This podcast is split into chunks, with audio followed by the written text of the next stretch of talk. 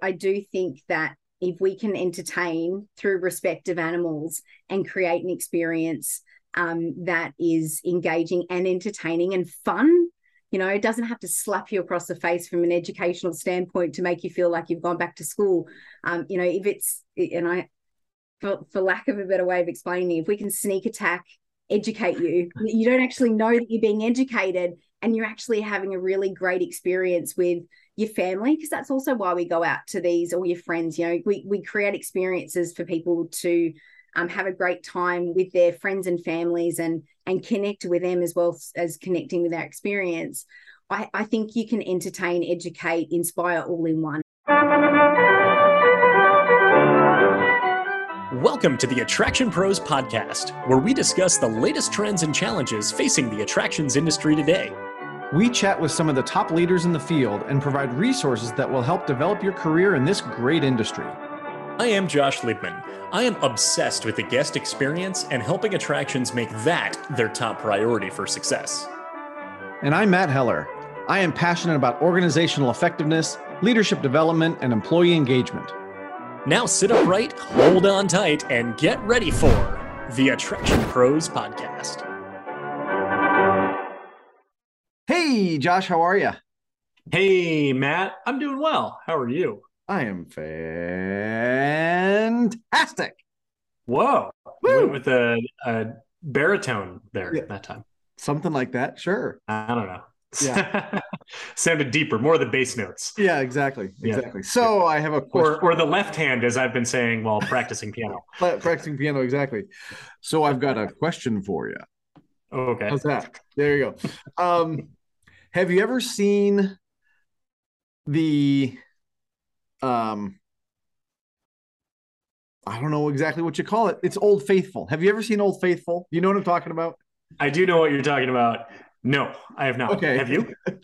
I was very, very young, but I do remember going there and seeing Old Faithful when I was very young. But what it makes me think of is naturally occurring phenomena that is we can enjoy as people, as human beings, but we didn't create it. We didn't build a roller coaster. We didn't build, an exhibit. This is just something cool that's happening in nature. Yes. And where have I been? Let's see. I've been to Niagara Falls. Yeah. So that, that falls into that. No pun intended.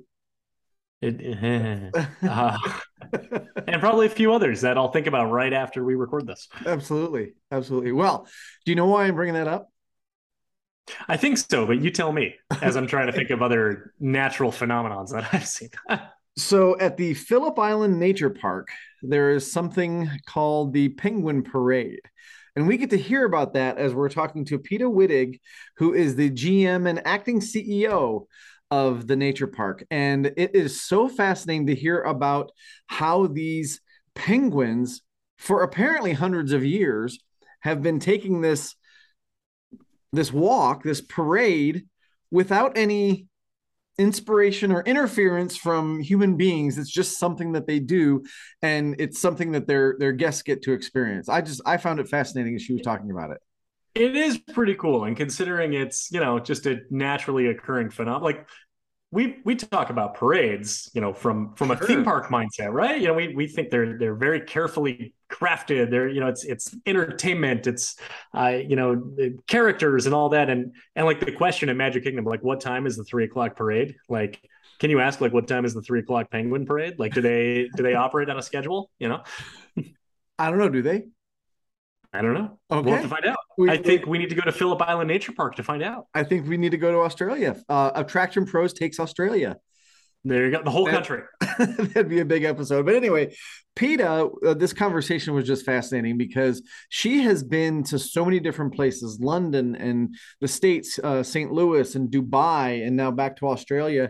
And to hear how her leadership and her career has sort of evolved through all those different experiences was really fascinating. Yeah, no, this is just such an interesting conversation. You know, we talk about things like inspiring action, you know, which is, you know, the purpose of Phillip Island Nature Center and inspiring people to act from environmental concerns when, you know, after interacting with animals and having the fantastic experience there. We talk about knowing your purpose, which, you know, about finding your passion and really knowing what you want to do and what you don't want to do, because those two are equally as important. And being your authentic self. She gives some really good career advice towards the end of the interview that just really insightful and very genuine, very authentic. Absolutely. And you mentioned how it's important that you know what you don't want to do is, you know, that's just as important as knowing what you want to do. And she makes a really great point of that. And she's kind of talking through her career journey and the things that she found out, well, I don't want to do that. Don't want to do that. But again, that kind of helps inspire you or push you in the direction. And so with that, I think just from, you know, you and I talking about our careers and things that we've done, I just think it's important for people to try lots of different things, right? Don't think you're going to be stuck in one particular career. Go try lots of different things. You may not like it, and that's okay. I think that's one of the messages that I certainly get from PETA in hearing her career stories, that if you try something, you don't like it, you're probably going to learn something from it, but it's okay, and because eventually that's going to get you on the path that you should be on. Absolutely. 100% agree. So with that, should we get to this interview with PETA Wittig? Here we go. Hello, PETA. Welcome to the Attraction Pros podcast. How are you doing today? I'm doing wonderful. Thanks, Matt. Absolutely. So excited to have you here and to get into this conversation. First of all, can you tell us a little bit about yourself? Yeah, absolutely. And I was thinking about this the other day. I was like, well, my career started when I was 17. I was Melbourne Aquarium opening team, and it was meant to just be a summer job, and I lasted a year, and from there I travelled and went overseas, and then somehow I've landed in Phillip Island at the Phillip Island Nature Parks, and there's obviously a lot in between that. But my background is really a lot of startups, zoos and aquariums. I've dealt or been working in zoos and aquariums for quite a long time, as well as water parks and theme parks, just to mix it up a bit. Excellent. So I'd actually be curious, even just going back to Melbourne Aquarium, of that being so early on in your career of opening a new facility. Can you tell us what that was like, and particularly for you at that stage of your journey? Yeah, absolutely. I was 17. I had just finished school, and I was fortunate enough. My parents knew someone who knew someone who knew someone. So I was, I sort of was almost given the job, which is probably shouldn't happen. But I was part of the admissions team. So I was too young. They had a simulator ride, which I was too young to operate. You had to be 18 years of age, which used to drive me crazy. So I would go from the ticketing desk to the lift, because we also had stairs, which the prams couldn't use. So we had to have lift attendants, which we learned. So that was fun, standing in a lift all day. But for me, it was such a great experience. You know, we were all around the same age. It was fun. We had, a really great team that really, for me, it was one of the best starting jobs of my career. And I was there for about a year. I wanted to get into social work, or I thought I wanted to get into social work, and I got into University of Social Work. And I think at one point I went, I don't know if that's for me. And from there, I actually went over to London. One of my supervisor at the time, who's still a very good friend, I said, look, I don't know what I want to do. And she said to me, well, why don't you, take a couple of years off and travel? And I went overseas to London, and I worked for a travel magazine, and then a recruiter, for engineering recruiter. It's actually took me, I think, probably only about 5 years ago, I worked out what I wanted to do when I grew up. So I spent about 20 years doing all different types of roles, trying to work out probably most importantly what I didn't like or what didn't fit, in it. So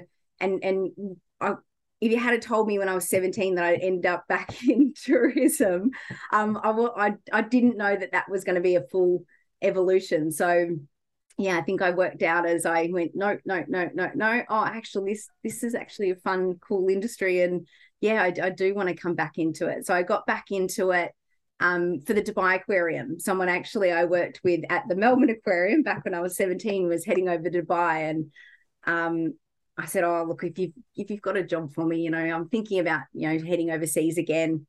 And yeah, and I got a phone call and he said, are you serious? I went, I suppose I am. So then I got back in.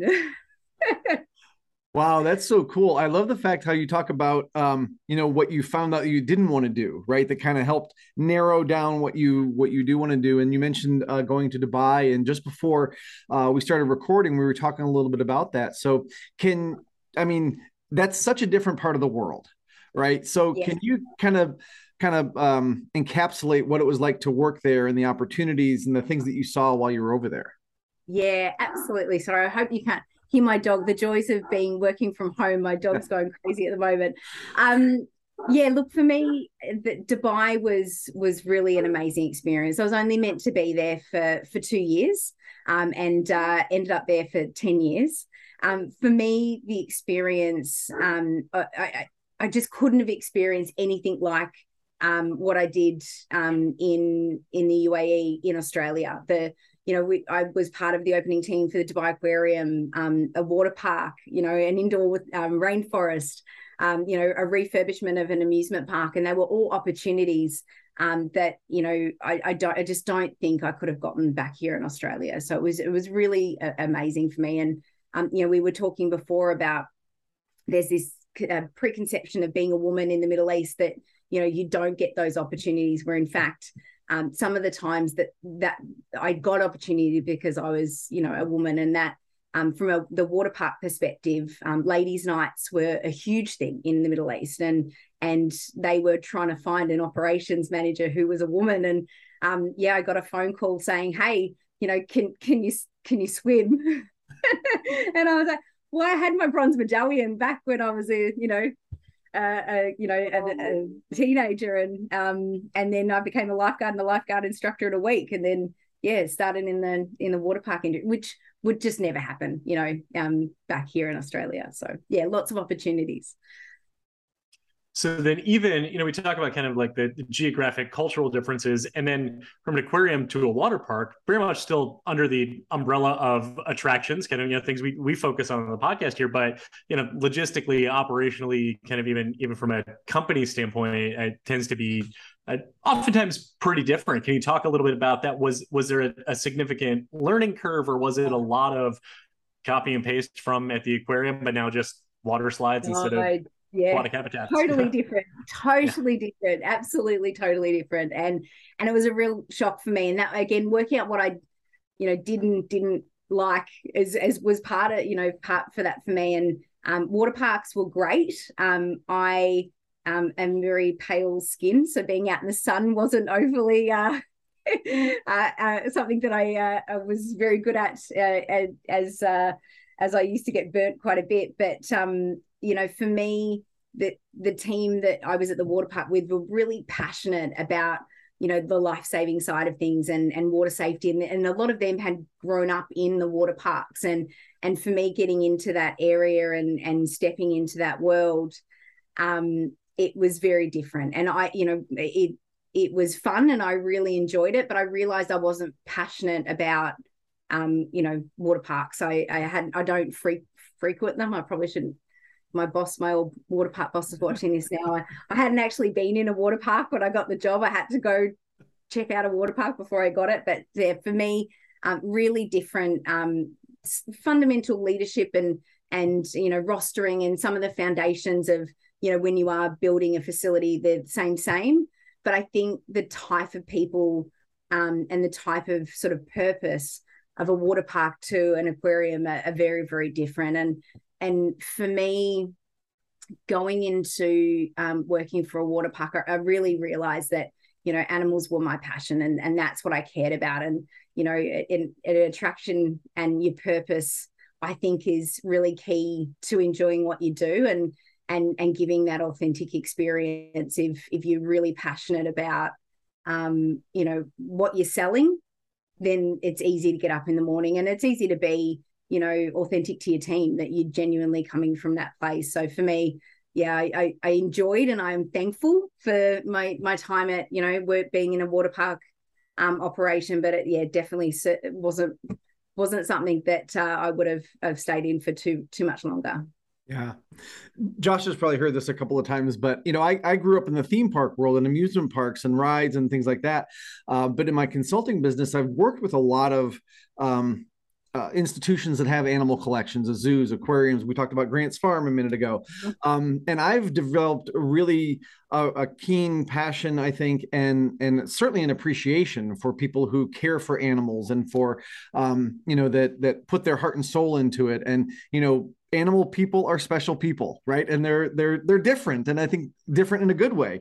But I'm curious, is that something that was with you your entire life? Have you always been sort of drawn to animals, or is that something that kind of developed as you got into that first aquarium experience? Yeah, no, I've always had a passion for animals. I grew up on a 5-acre property in the middle of country Victoria, and I was out on the farm, you know, either riding horses or collecting frogs, or you know, rounding up our sheep that we had there. And you know, it was we do laugh at, you know, as you know, I lived in the US for a bit, and my name is very much an animal name. It's PETA, the animal rights group, which got a little bit awkward when I'd go to some conferences, because people thought I was from PETA, not my name was PETA. But you know, that it's always been something. As a kid, I wanted to be a vet. That was actually, you know, before I thought about social work, I wanted to be a vet, but then the blood and guts was a little bit too much for me. Yeah, I think for me, it came back to that, you know, real passion for animals. I've fostered, you know, tons of cats. I am a secret crazy cat lady. And, you know, while I was in the Middle East, I started an animal welfare website, as well as a microchipping website. So it really, getting into this industry is for me the core of my passion for animals. Yeah, it's always just, it's been that way. Yeah. So I'd love to bridge this into where you are today. I would love to know, tell us all about Phillip Island Nature Park, and tell us about, I would say your role, your day-to-day, what do you do? Yeah, absolutely. So I'm now in Phillip Island, which I followed my partner to Phillip Island. I wasn't actually sure what I was going to do when I came to Phillip Island. And if you're familiar with Phillip Island, it is a small island off the coast of Victoria in Australia. And I was lucky enough that this role came up. So my role is the General Manager of Tourism Operations that oversees all of our attractions. So we have Churchill Island, which is a heritage island, farm on another island, so an island off another island. And we have Koala Conservation Park, which has our koalas in a sort of sanctuary style environment. We have Nobby Centre, which is this beautiful centre perching on these cliffs, overlooking Seal Rock, which is one of the largest colonies of seals in the area. And then we have our famous Penguin Parade as well, which I think most people think of when they think of Phillip Island. At the moment, I'm lucky enough to be acting in the CEO role. Our CEO is actually travelling around Australia with her family in a van, which I'm very jealous about. And she'll be back in about 2 months. So I'm in this hot seat for the moment. But yeah, my general role is overseeing our tourist attractions. And for me, one of the coolest things about Phillip Island Nature Parks is that we are completely not-for-profit, and the model that we have, which is all of the funds that we make from our tourist attraction goes directly into our conservation work. So we don't just have our tourist attractions, we also manage, it's around 1,800 hectares of coastal and land, and different areas, coastal reserves. And so all of the work that we do in the space of the tourism side, funds all of that great work. So we have, on team, we have researchers, rangers, people who have a fox detection dog team, because we were fox free for quite a while. We did have one fox recently, which we hope we've caught, but all of that work that passionate team of people do is funded by a tourist attraction. So that for me was a great evolution of my career, because while there's some fantastic zoos and aquariums out there that do amazing things in conservation, a lot of the time it's a percentage of profit goes to the conservation, whereas with the Phillip Island Nature Parks, it's 100% going to what we do in the land management. The other thing I think for me, which is really amazing about what we do, is the Phillip Island Penguin Parade. It's a completely wild attraction. So every night these little penguins come up, and it's a naturally occurring experience. And this is going to test me. I feel like it's about 30 years ago, and I probably have people screaming through the thing saying that's the wrong date, Peter. But where the Penguin Parade used to be a housing estate.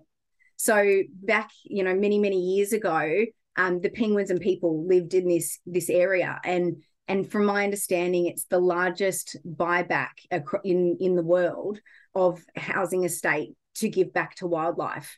That in itself is an amazing story.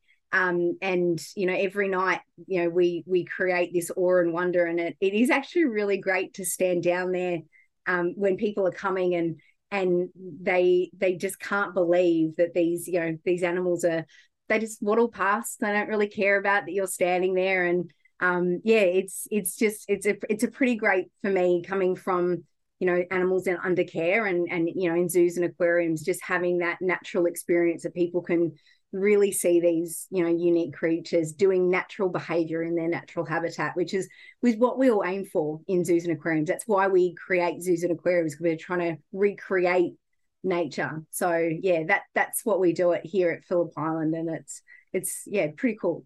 I might be a bit biased, but yeah. that does sound really cool. How long has the Penguin Parade been going on? But from a European perspective, so from a European perspective, about 100 years of the Penguin Parade going on. But before that, penguins been coming up long before us, and obviously under our cultural heritage and Aboriginal heritage, they've been around for many years. But yeah, so.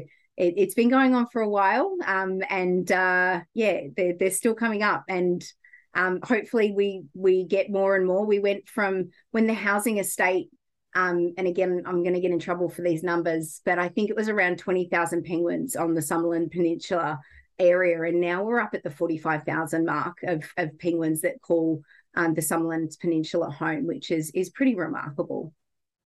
Wow, well, that's incredible. Yeah.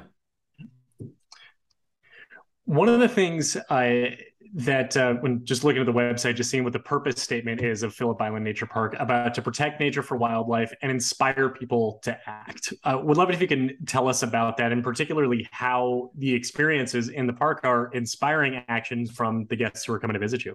Yeah, I think for me, inspiring people to act is about creating a connection. And if they come to our attractions and really get a connection with the animals that they experience, they're more likely to really go home and do something.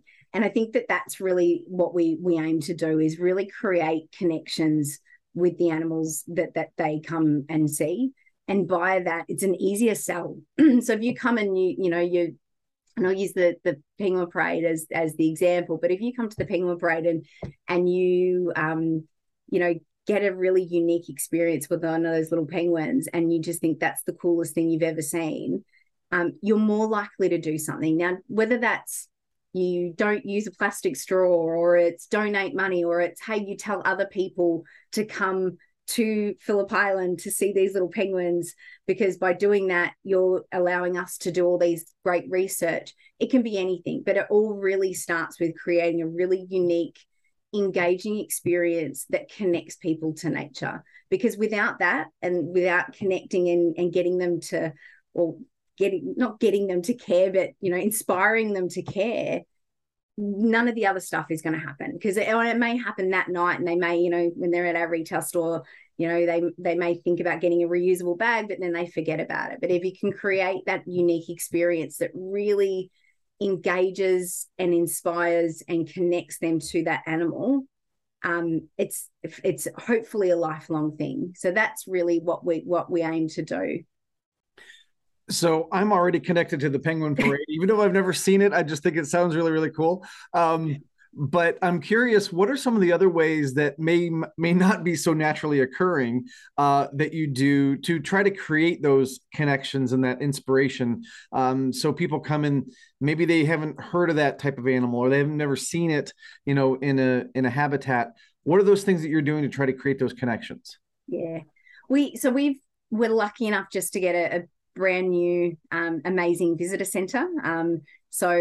Just before we, and probably a lot of people remember before we had the pandemic, we had fires in Australia. So we built this beautiful center, and it is amazing. And then unfortunately, you know, we had the fires that raged across Australia, and then we had the pandemic. So it hasn't been utilized to the extent that we would love, but hopefully as the international tourists and people come back, we will utilize it. But our visitor center starts to tell that story. And when you come into a visitor center, you know, we start talking about all of the great things that we do across the island. We have interactive experiences. We have, a cinema and really immersive, engaging educational sort of activities for people to immerse in before they get to the penguins. So for us, we're creating the man-made, the educational, the story, the immersive, tactile experiences for them to have fun. And then they go out and then they experience the nature at the Penguin Parade. The other thing is, I am talking about the Penguin Parade. It is what most people know about, in terms of Phillip Island Nature Parks. But, we do have our other attractions, and, they aren't necessarily naturally occurring. We have Churchill Island, which I think it's our best kept secret. It's beautiful island, off an island, overseeing the coast. It's a heritage listed site, and we have a really amazing opportunity to talk to people about where, not only, how farming used to work, but also that sort of farm to table and where your food comes from and that connection. We also have re-released eastern barred bandicoots on the island. So through European farming techniques, what we're also looking at is how farming and nature can intertwine, and you can also rebuild back wild opportunities for nature as well. So for us, it's really looking, it doesn't necessarily have to be nature and naturally occurring. There's lots of opportunities to intertwine, and I say man-made, but the man experience or man-created experiences and the fun and the enjoyable tactile stuff to the nature-based, which runs through everything we do, whether it be Churchill Island, the Nobbies, the koalas. We're trying to connect people back to nature in some way. One thing that I find interesting is, you talk about, you said the fun, the tactile, the interactive experiences. You said if somebody comes and sees the Penguin Parade and they say, that's the coolest thing I've ever seen, that is a huge component of the inspiration to then act and go beyond. So can you talk a little bit of, I would say the importance of, I would say the entertainment side of it, so that the guest comes and what they're feeling is fun and excitement and enthusiasm and energy, but that you talk about the story that you're telling and the mission and the purpose, that it maybe the guest notices it, maybe they don't necessarily feel it, maybe they realize it later when they're at the grocery store buying that reusable bag instead of the single-use plastic, of kind of just the importance of really the education, the entertainment blending together. Yeah, I think entertainment sometimes it is a bit of a dirty word in this space. Animals aren't there for our entertainment. However, you know, I do think that if we can entertain through respect of animals and create an experience that is engaging and entertaining and fun, you know, it doesn't have to slap you across the face from an educational standpoint to make you feel like you've gone back to school. You know, if it's, and I, for lack of a better way of explaining it, if we can sneak attack, educate you, you don't actually know that you're being educated and you're actually having a really great experience with your family, because that's also why we go out to these, or your friends, you know, we create experiences for people to have a great time with their friends and families and connect with them as well as connecting with our experience. I think you can entertain, educate, inspire all in one. It doesn't have to be mutually exclusive, and it doesn't have to be a dirty word, especially in the animal industry of, you know, if we're entertaining you, it's you're not getting educated. I think you can actually get both. And I really do think it's important that if, you know, I'm coming to an attraction, whether it be a, you know, an amusement park or an animal facility, they're done very differently. The entertainment is definitely done differently, but it's still entertaining and I'm still enjoying it, because that's what all entertainment is. It's enjoyment, you know, and as long as, you know, we do it with respect to the animals, they're not there for our entertainment, but you can still have a really great time when you go and experience some of these things, and that's okay. Yeah. I wonder if one of the differences is that when you go to an amusement park and you're entertained by a roller coaster or a game or thing, those are inanimate objects, right? And you can put the entertainment value on a roller coaster and say it goes this fast and all that kind of thing. But when you're talking about an animal that, you know, has, you know, a lifespan and it, you know, needs to be taken care of and those kind of things that, again, people get very protective of animals, which is great. So I'm just wondering if that's part of the difference in the, maybe the thought process of what entertainment is, but I totally agree that we can do it. We can sneak attack. We can do it all at once. Yeah. So that people are entertained and they want to go to the next thing that gets them that next little bit of nugget of education. Agreed. And I think there's a bit of, you know, we've got to think about the history of zoos and aquariums as well. Unfortunately, there was, and I think that's potentially why the entertainment in zoos and aquariums is probably not a word that everyone's comfortable using, because back, you know, 50 odd years ago, there was entertainment factor of, you know, shows and things that were probably not really where we are now in this space. You know, we've evolved as humans and what we expect and what we want from zoos and aquariums. And it's not that, you know, show factor side of things of, you know, a monkey on a tricycle, for example, which essentially could have happened 75 years ago. Whereas now we're like, well, that's not what we want in this space. We want, you know, we want respect. We want them natural habitat. You know, we want natural environment, natural behaviors.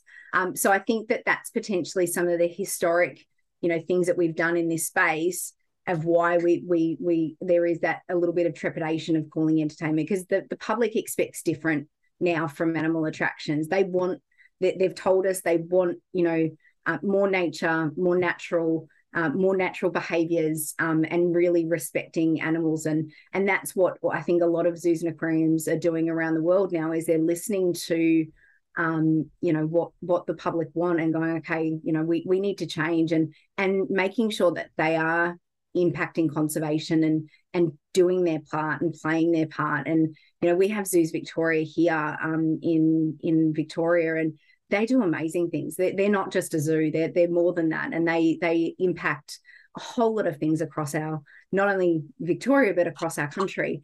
So I think zoos and aquariums are doing a lot more in this space of being more to the environment. Mm-hmm. Mm-hmm. I'd be curious then, as far as blending it with the guest experience. And this might be a little bit of an offshoot of the previous question, but I've done a lot of work with guest feedback and looking at TripAdvisor reviews and guest sentiment and things like that. And I, you know, in many cases, looking at, you know, perception of animal care, of course, you know, as we know, has been just a huge topic, and looking at not just how the facility is doing it, but how guests are perceiving it as well. And, you know, that in and of itself also enhances the guest experience. They see the value for their dollar as well, while at the same time connects with the mission too.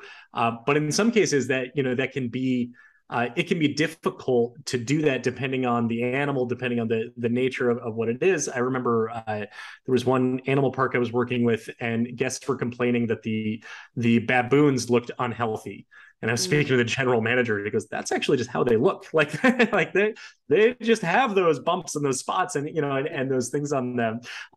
So curious as far as, you know, taking everything regarding conservation or whatever it is, perception of animal care, and having it not just be, this is what we're doing, but this is how we're telling and showing our guests that we are doing all this and serving the animals in their best interest.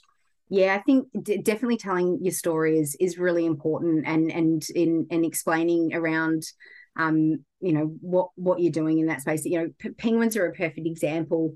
They molt, and when they molt, they don't look so great. And so a lot of when we're talking to our, you know, guests in the molting season is really, you know, that learning opportunity. It's what do they look like that? Well, it's because of, you know, X, Y, and Z. And I definitely think, you know, from a visitor experience, that's a huge part of when they come to our facilities, is that education piece, which is letting them know about the life cycle of animals. And that in itself is part of that inspiring to act, is, you know, it's not just looking and seeing and, you know, and going, oh, that was great. It's, well, what is the story about this animal? What does it eat? What does it, you know, why does it have those bumps and things? Where, you know, what's their natural habitat look like? What's their normal behaviors?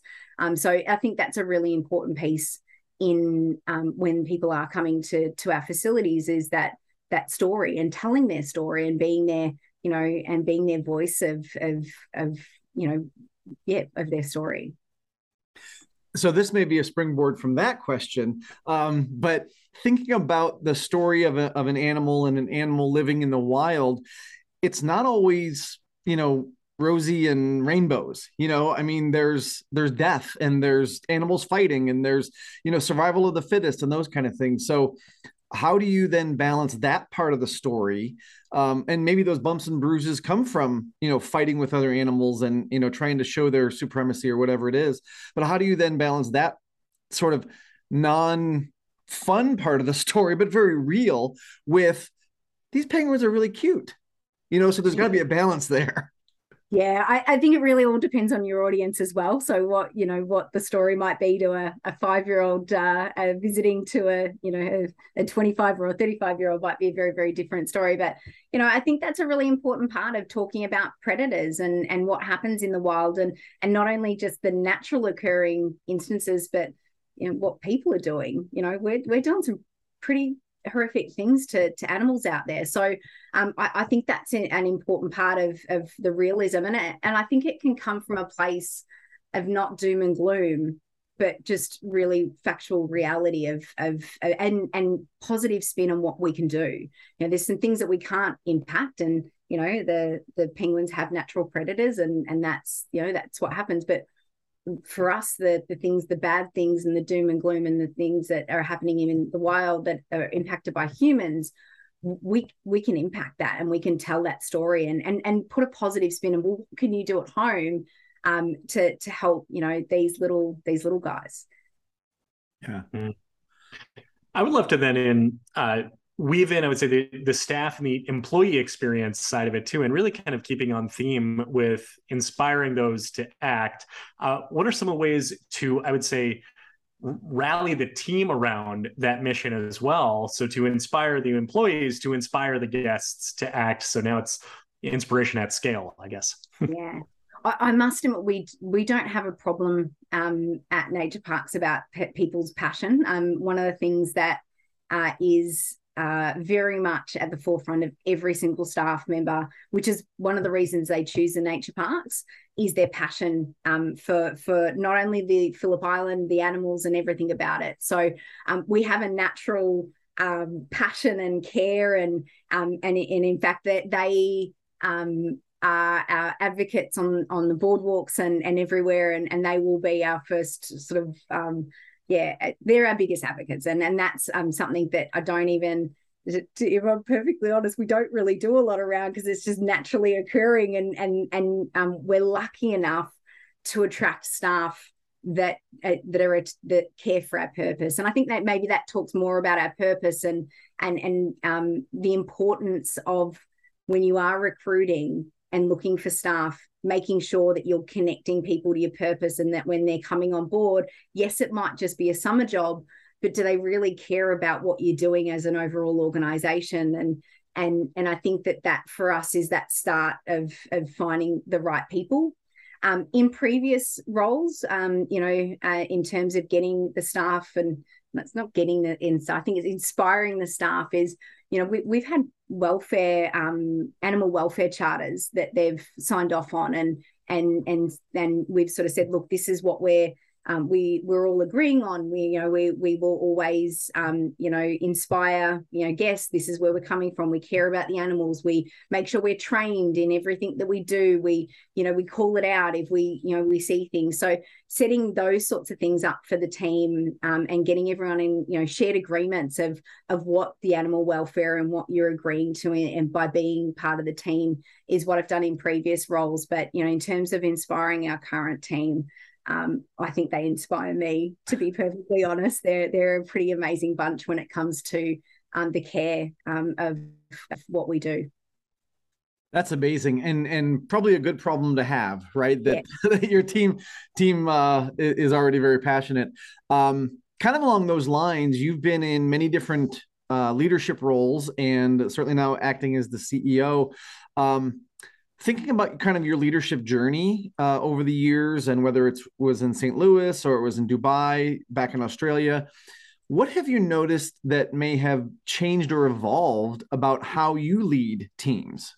Yeah, I was thinking about this question, and I definitely think I've never really thought about my leadership style, and it's something that it's just evolved over time, and I've made mistakes, and I've gone, oh, that probably wasn't really good way to approach that, and I've had successes, and I'm like, oh, that was really easy, maybe I should do that more often. And I think definitely over working with people in different countries, one of the things I learned very, very quickly is cultural differences with people, and managing or leading people culturally. When I moved to the Middle East, I was in my 20s, and I thought I knew everything, and I thought I was a natural born leader, and that I was just going to walk into this and it was going to be easy. And I had really hard lessons around just cultural differences, and working with people from different backgrounds. Sometimes being a woman in that space, leading for certain cultures was different for them or new for them. So I had to navigate that with them.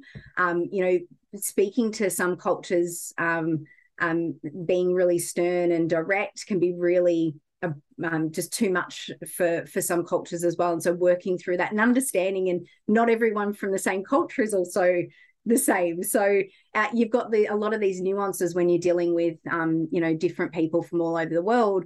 And then even coming back to Australia, I've been overseas for, in total 14 years. And coming back to Australia, I know I sound and I look Australian, but a lot of the time I'm like, what's that like? So I'm learning my own culture again, and learning how to work with, Australians, because I hadn't really worked with a lot of Australians for a really long time. So I think my leadership style has evolved through dumb luck, I'll be perfectly honest, and probably not a lot of strategy around it. More so now, I'm starting to really think about that though, and I think as I've worked through my career and not really being thoughtful or driven with my leadership, I'm now sort of taking a step back and saying, well, I want to actually be more, more thoughtful around what that looks like. So I've actually got a exec coach or a leadership coach that I'm working with at the moment, which has been the best thing I've ever done. And I think for me, having someone reflect and say, well, what is your true intention and what do you want to do here? And don't just muddle through it. You can be thoughtful. You can be, planned in most moments. And I say that, but at the end of the day, you plan something and then you end up saying something completely different. But for me, I think that that's where I am at the moment, is really stepping back and going, what kind of leader do I want to be? I know that from being an operator, so being in operations, I'm a very solution-focused person. So my team will come to me, and they'll probably echo this, is they'll come to me with a problem and I'll go to fix it. And that's not what they need. They need me to, you know, coach and mentor them in how they can fix it. So I know where I'm at, and I really know where I want to be. And I suppose I'm working through that. And really, I think that I'll never stop learning. And maybe my leadership goal now will, in 10 years' time, might be something different, because I've mastered that. Now I need to evolve into something completely different when I'm in 10 years' time. Yeah. Is there any advice or guidance that you would give to aspiring leaders and executives who are listening to the podcast? Oh, that's a good question. Okay. And I think it's overused, this whole authentic self sort of tagline, be your authentic self. I think be yourself, but also, look, I can be, you know, I think I've been explained, one of my team members explained me as the, you know, the kooky aunt that you have. And I think it was a nice thing, but just being yourself, being, you know, if you muck up, you know, it's okay. If you say something that, you know, you probably shouldn't have said, you know, it talk through that and be honest and open. And again, the word vulnerable, it is maybe a little bit overused, but, I think by being yourself and knowing, that you're going to make mistakes, and you know, just be honest with your team about that, and be, you know, open and transparent about that you're human, you know, and it's going to happen. That would be my lesson, and not being as hard. I was pretty hard on myself, you know. Every night, you know, I'd be working through the day and what I said and what I said wrong and what I should have said, and I think that, you know, over time, if you're just comfortable in just doing your best, being yourself, learning as much as you can do and trying to be better each day, and, you know, just not beating yourself up about it. I'm still working on that. I haven't mastered that yet. So, you know, this is some advice that I'm still working on myself, but that would be my advice. Yeah, you pick some really easy ones to work on. I'm just kidding. I mean, But it's true that it's tough to be like in an environment where you feel like there's an expectation on you to be a certain way or to lead a certain way. It can be tough to be the kooky aunt, or, you know, like for me, when I'm doing a presentation, oftentimes I will make up a word and I'll say, is that a word? Did I make that up? Yeah. And people laugh and it's funny. Yeah.